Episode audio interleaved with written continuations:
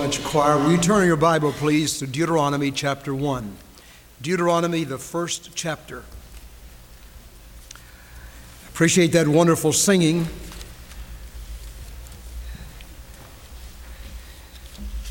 In the early days of Israel's history, when they would have great convocations, there was a lot of singing. I think singing is 50 or 60 percent of a service. Thank God for great music.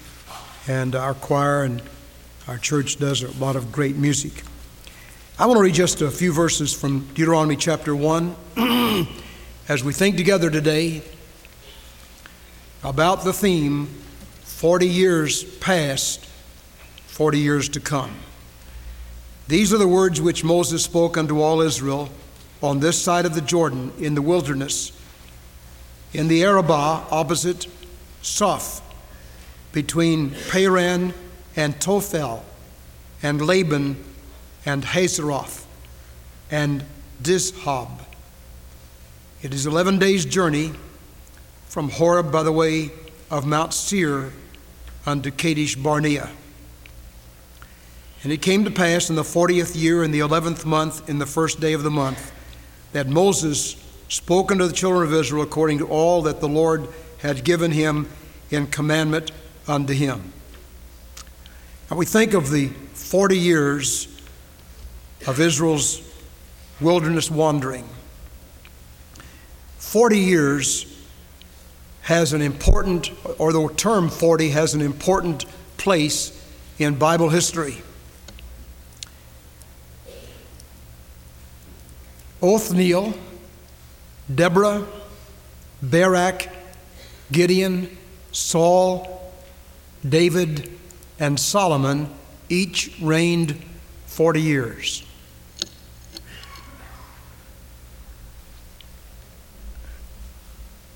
It rained 40 days and 40 nights before the flood. Moses fled Israel and Egypt 40 years after he was born. He was on the backside of the desert for 40 years. He came back to Egypt and lived 40 more years in preparation for what God wanted to do with him. Israel wandered 40 years in the wilderness. The spies were in Canaan 40 days before they came back and said, We can't do it. Elijah fasted 40 days. When Jonah went into Nineveh, he said, In 40 days, Nineveh will be destroyed. Jesus fasted 40 days. And then, after the resurrection of Christ, the Lord was with his disciples 40 days before the ascension. So, the term 40 appears many times in the Bible. It seems to have an important connotation that includes both preparation and training for victory. And as we think about the 40 years of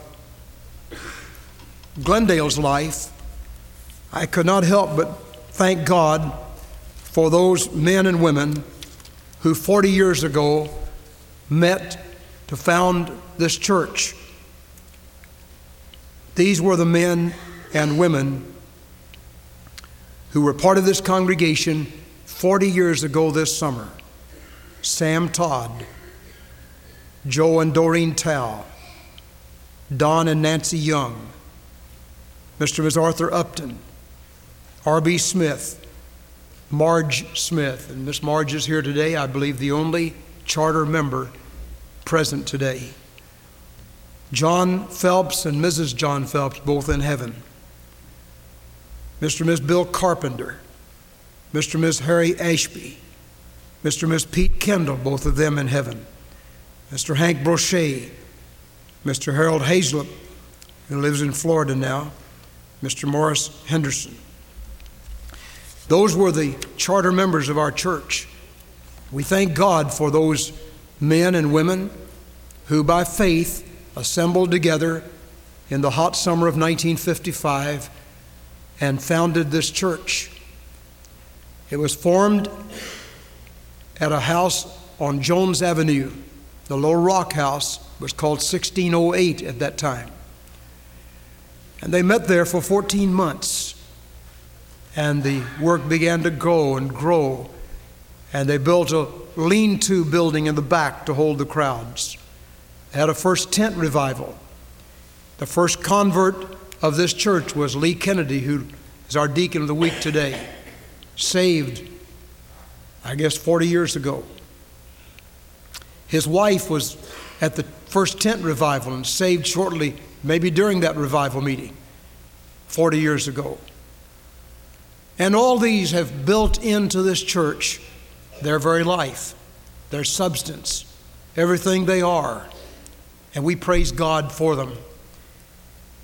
And as we think about 40 years, I want us to look back for a moment and then to look forward. We look back at the 40 years past and we give God the glory. We remember a lot of things.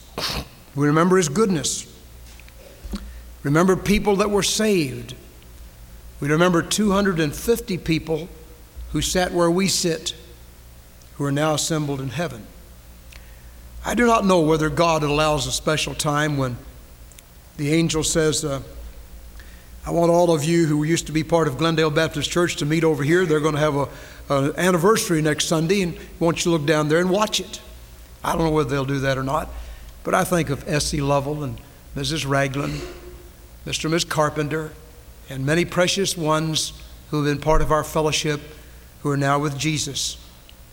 We look back with remembrance in thanksgiving to God for His goodness, thanking Him for the building programs.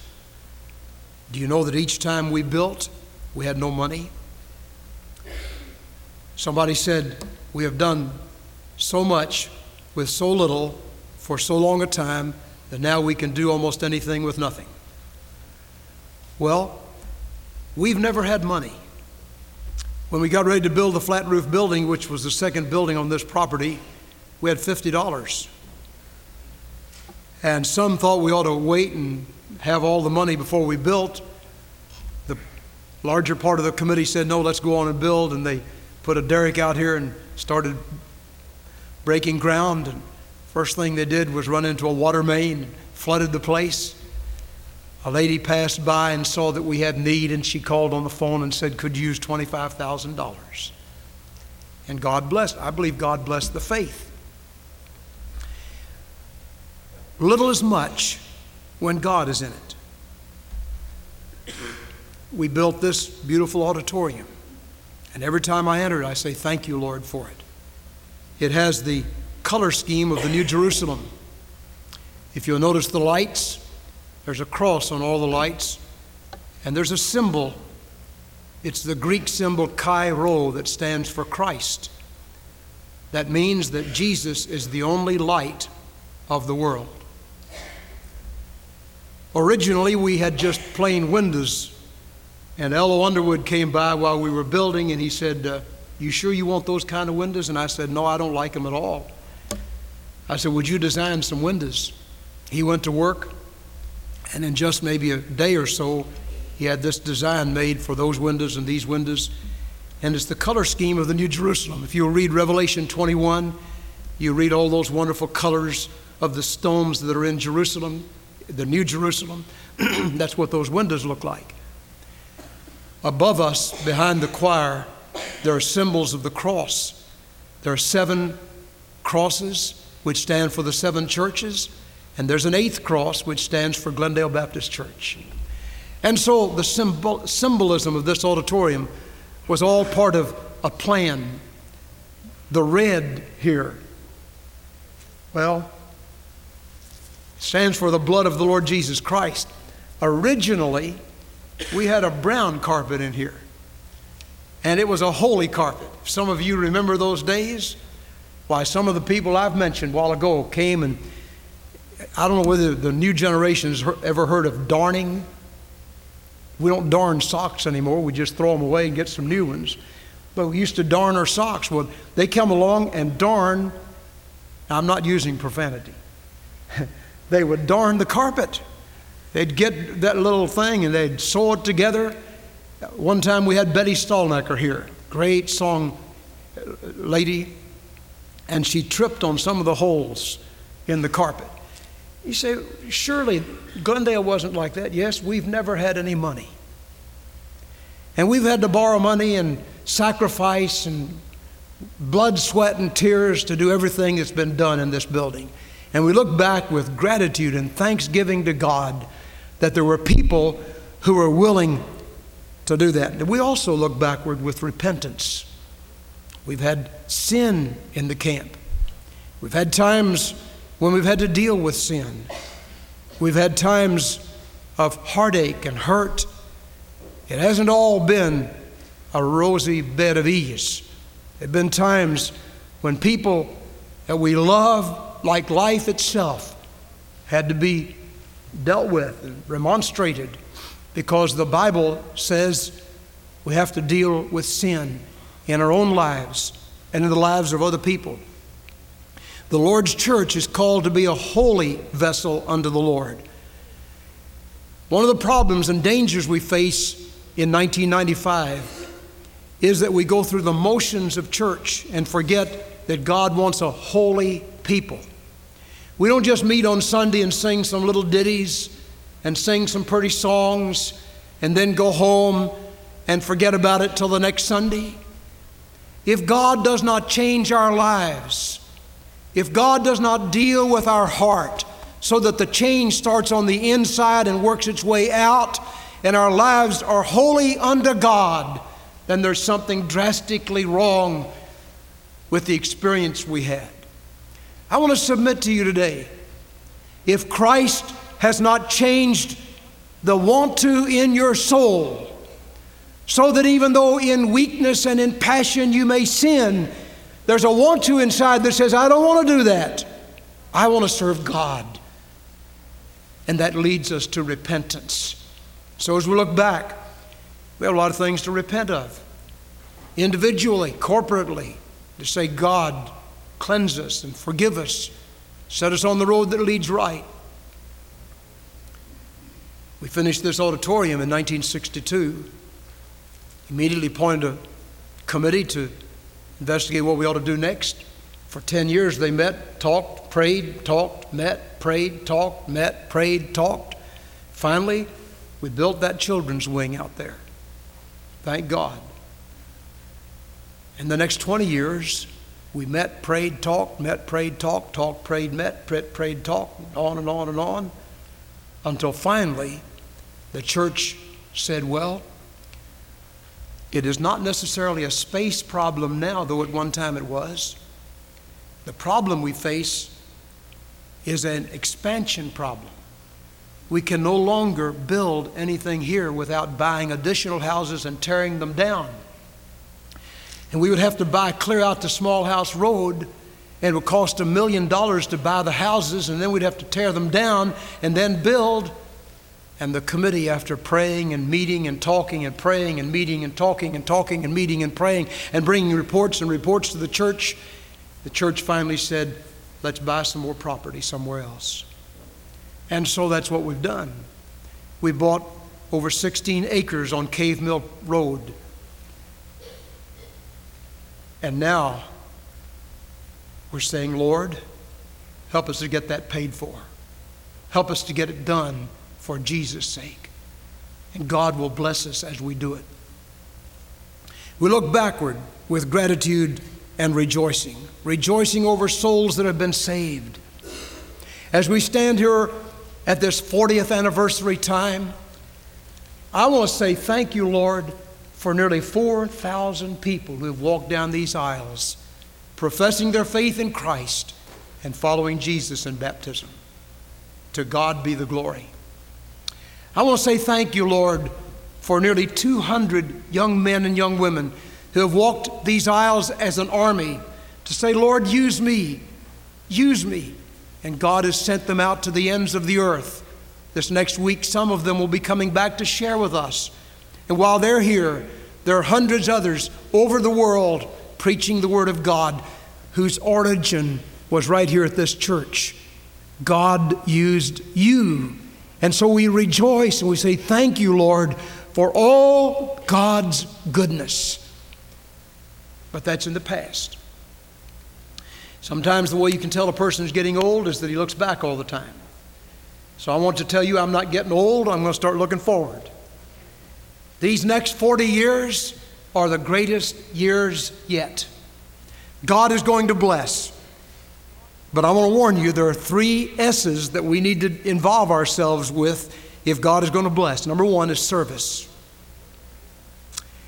If we're going to be what God wants us to be, we're going to have to say, Lord, here am I, use me. No longer can we say, let George do it or let somebody else do it. I want to do it. We need help in the nursery. Here am I, use me. Need help in the preschool. Here am I, Lord, use me. Now, Lord, I know that I raised my children 50 years ago or 60 years ago, but I want to do it again. And I want to go in there and help and work. We got to be done with this idea. Well, I did it one time when my kids were little. I ain't going to do it no more. Let that attitude fade away forever. And if God is going to bless the church, we'll have to say, Lord, here am I, use me until I have no more strength to be used. Moses was 85 years old when God said, Moses, I want you to lead the children of Israel out of, out of, out of uh, Egypt. 85? Sarah was 90 years old when God said, I want you to give birth to a little child. Me? I did that years ago. My little babies were little. I can't work in the nursery anymore. You go back and learn some things from Sarah. Listen, beloved, we've had it too easy. We've taken it too light. We've entered into a season to say, I'm going to live a normal life. Well, what is normal? The normal life today is abnormal spiritually. If you're going to live a normal life, you need to put your all on the altar for God and let God use you. And He'll do it. I'll tell you, if the Lord is going to bless in these next 40 years, there'll have to be service. Choir members, you can't say, I'm not going to come to practice on Wednesday night. I got a little baby to take care of. I got to stay home. The singers in Israel practiced. I don't believe you'd want to give to God less than people who do professional work do. You hear all these quartets and you say, oh, I think quartets great, man. A lot of the Imperials and the this blah, blah, blah, and on and on and on. Aren't they great? You know how much time they practice? They practice and practice and practice. We used to have a quartet here that would meet on Sunday afternoon and practice. They practiced for about four years, two or three years. They quit practicing, and they quit singing. Not willing to pay the price. I'm going to tell you, there's a price to pay to sing. There's a price to pay to preach. There's a price to pay to do the work of God. A service on all of the part, the part of all of us. You say, Preacher, I w- I'll be glad when somebody comes next Sunday and doesn't preach like that. I'll be glad when Moody Adams comes, he doesn't preach like that. Well, you're stuck with this today. I don't know when I'll get through. I want to tell you, if we're going to do what God wants us to do, there's going to be, have to be service. All on the altar, dear Jesus, all on the altar. My time, my talents, my tithes, all on the altar. Secondly, there to be sacrifice. Sam Todd mortgaged his house so we'd have a place to meet over here on Jones Avenue. In the early years of our church's life, people would sacrifice. And one of the best things we ever did, and yet one of the worst things we ever did, was to build this auditorium because it made us satisfied. And Miss Lucy talked a while ago about all those chairs we put in the aisles and the people thronged in. That's right. But it wasn't good for us because we had them here, but they don't stay when you don't prepare adequately. We had three studies made of our church's uh, uh, facilities. Three of them professional studies. They all said you cannot keep on averaging the attendance that you're averaging with this kind of facility. You have to have more space. You need 20 acres. They told us that over space of 20 years. I will tell you, We owe 121 or 2,000 dollars on that cave mill property. Let's get it paid. Ushers, come up here a minute and help me a minute, will you? I want you to give, come up here. This is part of my sermon. I don't know whether I'll ever finish today or not. Pass these out to people. Don't, don't miss the choir. Now, now listen. Next Sunday, we're going to have envelopes that look like this. I'm not asking you to do anything today, but this, this thing says, My debt retirement commitment to pay off the debt on the cave mill property building toward the 21st century. By the grace of God, I will ask the Lord to help me give so much by the end of the year for His glory to help reduce the debt on the cave mill property. This is over and above what I regularly giving.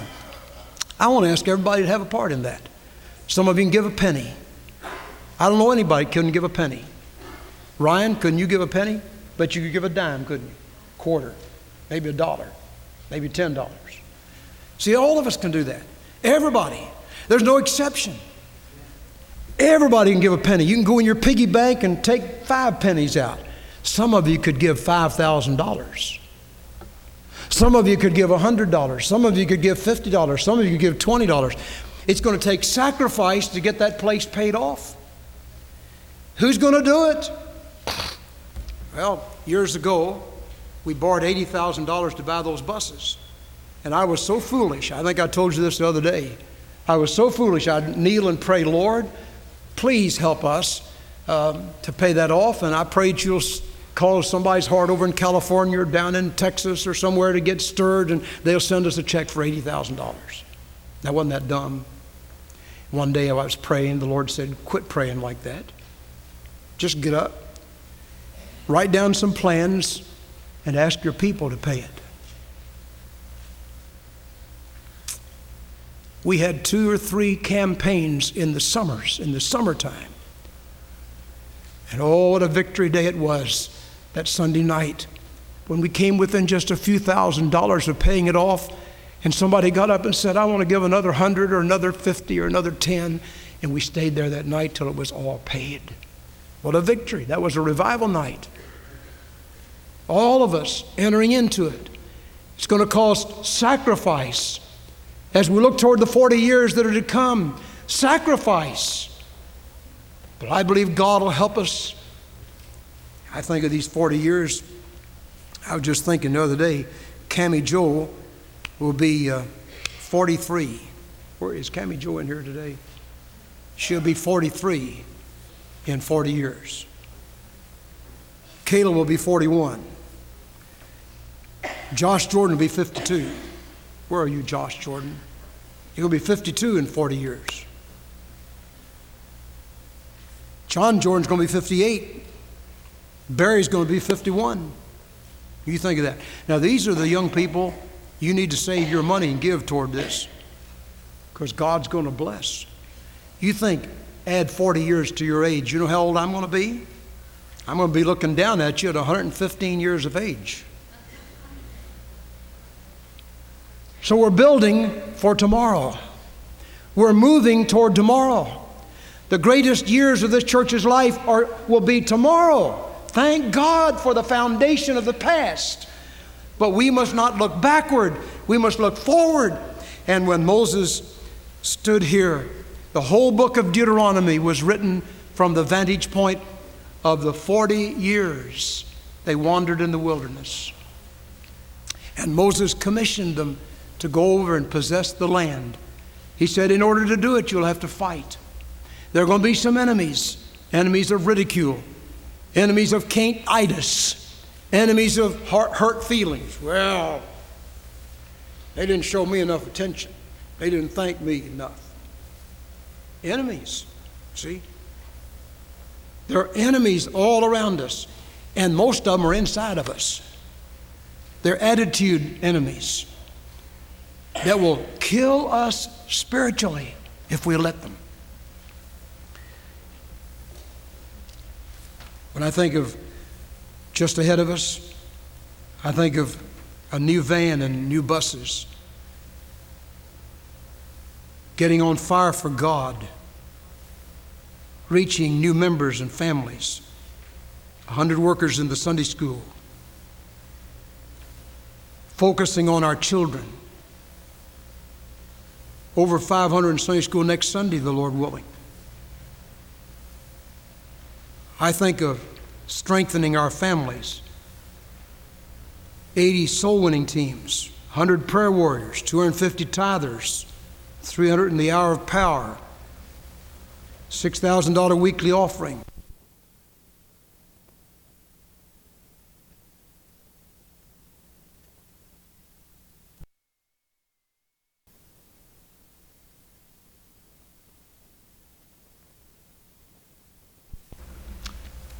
I think of building out there, and I want to tell you, some of you won't like this. The worst thing this church could do would be to go out there and build a beautiful auditorium. Be the worst thing the church could ever do. You'd sit in that little auditorium for the next 60 years because you'd be satisfied. What we need to do when we build out there is build some functional buildings that we can educate people, a temporary auditorium, a gymnasium, family center type thing that we can have some uh, victories in and fellowships in and build in units. If we'd, if we'd try to replace this whole building out there, why, it would cost $5 million or more.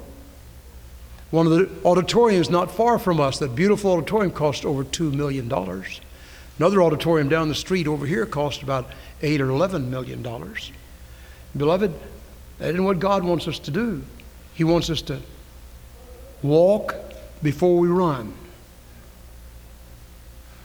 He wants us to start little and grow big instead of starting big and then growing little. 40 years. The next 40 years will be victory years, glory years, and God is going to bless.